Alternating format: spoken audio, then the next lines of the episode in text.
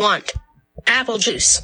Lucas wants apple juice. I know. I heard him Can say I that. have apple juice? yeah, you can have apple juice. Can I have soda? Yes, you can have soda. Can I press that button? No, you can't press that button Why? because that's gonna play the theme song. I'm not ready to start Click. the pot.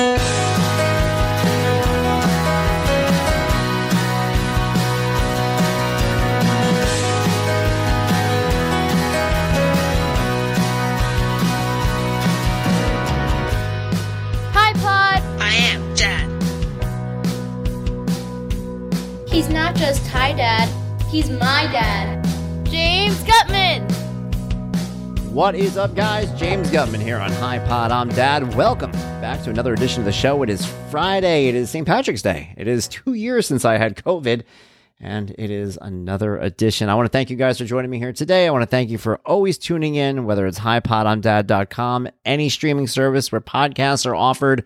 I'm offered. So thank you for accepting my offer. Hey, how you doing?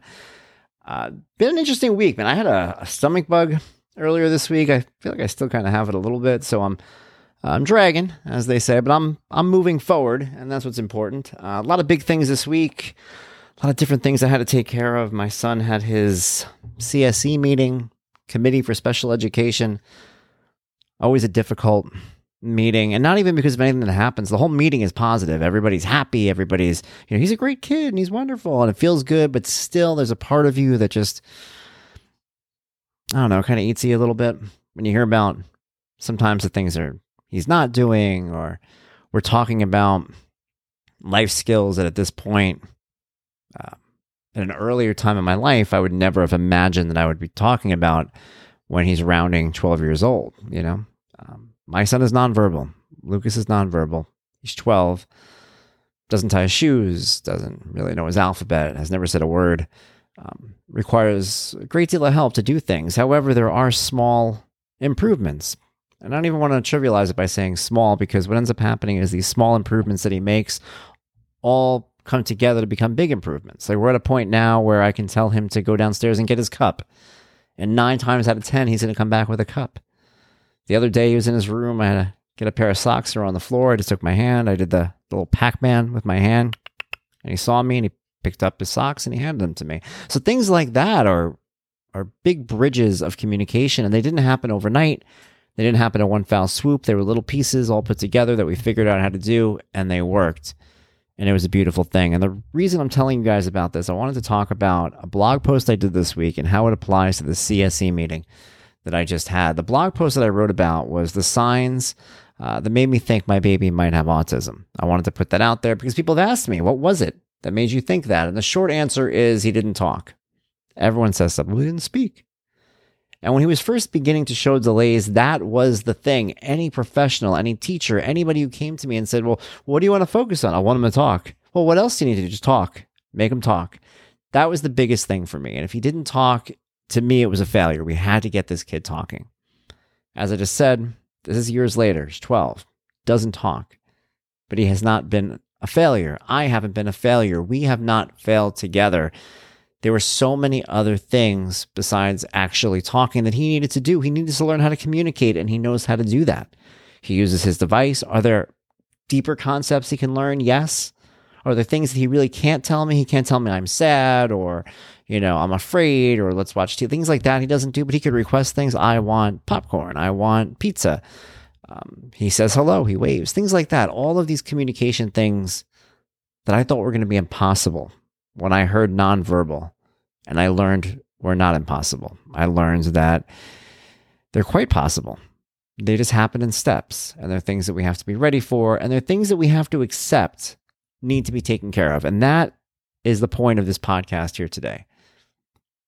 That blog post I wrote about on Wednesday about suspecting that he might have autism was one that pulled me back to a time that I haven't been to in a long time. And it was that worry. It was those days early on when I would stare at this kid and be like, why, why is he doing that? What is, oh, what is that? What is he doing? What is he? Days where I would go behind him when he was little and I would go, Lucas, Lucas, just to see if he would turn around because a part of me thought maybe he's deaf. I used to hope when he was really little that he was deaf, which is the weirdest thing I've ever said in my life. And it was a disappointment at the time when I found out he wasn't. I brought him for testing. I sat there. I'm like, this is it. He's deaf. It's fine. We're just going to get it taken care of. We'll get him those ear implant. No, he wasn't deaf. Trying to figure out why he was clapping, why he was walking the way he was, why he was looking at things the way he was, why he was making the noises he was. I couldn't figure any of it out. All I knew is that I did not want it to be autism and I could not talk to anybody about it. Because if I said it out loud, it would be real. And I had to keep it quiet and I had to keep it to myself. And I remember the first time I did say it out loud, it did not go well. Um, people were, oh my God. And I felt like by saying it, I caused it. Now that it's out there in the air, it came out of my mouth.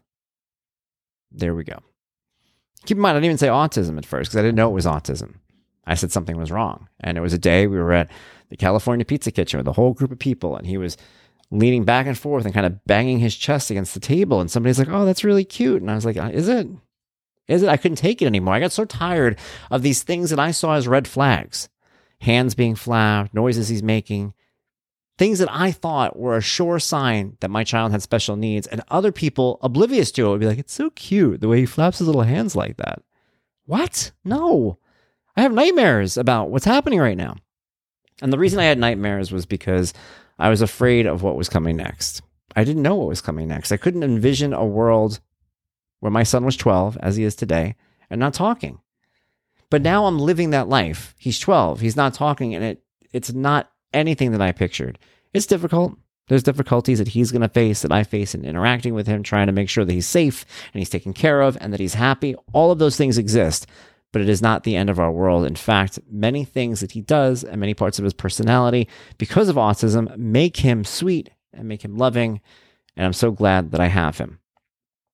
But what ends up happening is these meetings, these CSE meetings that I have, as he gets older and we start trying to figure out where he's going to go next, uh, how to help him live, how to help him, you know, go out into the world and interact, who he needs in his life, what he needs in his life. All of these are difficult conversations. They're conversations that, as a parent, rip you at your core. I mean, this rips me at my core to talk about my boy this way, to talk about all the things he doesn't do, because that's one of the weirdest parts about having a child uh, with special needs or with autism is that so many of us, we have neurotypical kids. My daughter is 14, neurotypical, as they say, regular honors classes, all that stuff. And all you do is talk about the good things that she does. I tell people she does this and she's amazing and she you know she sings and she dances and she plays basketball. Oh my God, you should see her. But with my son and these meetings, I have to address everything he doesn't do. And they're on a checklist in front of you. And you read it, and people read them to you, and they all try to frame it in the easiest way possible, which is a beautiful thing that they do. But as somebody who's been through it for years, I know what it is. They're like, he is so adorable. Lucas, a lot of his reports come and they begin with Lucas is an adorable, bright, loving, you know, 12 year old boy. And then it goes into all the stuff he doesn't do. And it hurts. But it doesn't hurt me as much as I thought it would. And you know why? Because I started to get over each hump. And this is the most important part to having a child with autism or having a child um, with any special needs that initial feeling of worry about whether or not he had autism, that that pit of my stomach pain that I used to feel when I was worried that he might have autism was something that was real and something that everybody goes through. You should go through it. If you're if you love your kid, you want your kid to be 100% quote unquote perfect. So if there's anything that you think, especially when they're little, is not right, you should worry about your kid. It doesn't make any sense not to. So no one blames anyone for doing that. But you got to get past it once you realize that this is reality. This is who my kid is. I have to accept autism acceptance, who this kid is, or I'm not going to be equipped to go to these meetings and to handle these problems and to figure out where he goes next every step of the way. And that's what my son needed from me. And that's what I did. So even though, yeah, um, things are tough when I have to talk about these things and things are difficult when trying to figure out where he goes next. And there's still, you'll always be a little part of you that, you know, if, if he doesn't do something completely right, you blame yourself a little bit. You worry about, am I doing this right? Am I doing that? All that stuff is completely normal. We're supposed to be like that. But it's not about me, it's about him. And it's about putting away that pain and that fear and that worry to do the best possible thing for him. So that's what I do. That's my suggestion to everybody out there. Yeah, it's okay. You could be upset that your kid has special needs. You could be uh, sad that you know he was diagnosed with autism. But at a certain point, you got to put that away because you have to be an advocate for them, and you can't be an advocate if you spend every moment losing it over the thought that he can't do some of these things. Maybe one day he will. Maybe one day my kid will talk. Maybe he'll write a sonnet. Maybe he'll be on television. Maybe he'll do all these things. But until then, it's my job to lead him in the direction that's going to take him to that place. And I can't do that if I'm crying about what he doesn't do. It's not fair to him. And it's not fair to me. So, yeah, that's my advice. Go out there, put your kid uh, before anything else, before any of your emotions, before any of that worry, and do what's best for them. That's what I'm doing for him. Hopefully, you are too. Guys, I want to thank you for listening to this podcast again this week. We try to keep them short, short and sweet, get to the point. I'll be back next Friday with a brand new edition. And join me, man, on hiblogimdad.com. Monday, Wednesday, I wrote about my daughter last week and interacting with her friends. So it's all over the place, man. Mental health, uh, heart health, autism, parenting in general. It's all there. Thank you. Till next time, James Guttman. Be well. Bye, Pod. I'm Dad.